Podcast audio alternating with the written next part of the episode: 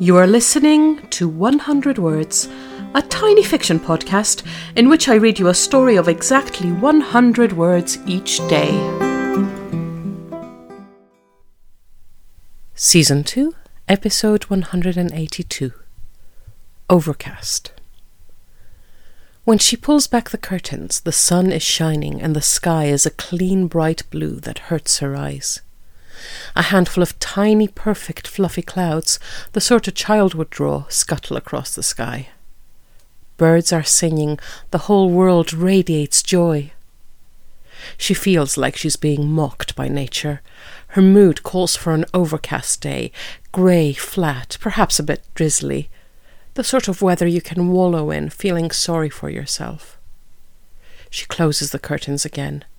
The dimness of her bedroom suits her much better. Maybe she'll stay here all day.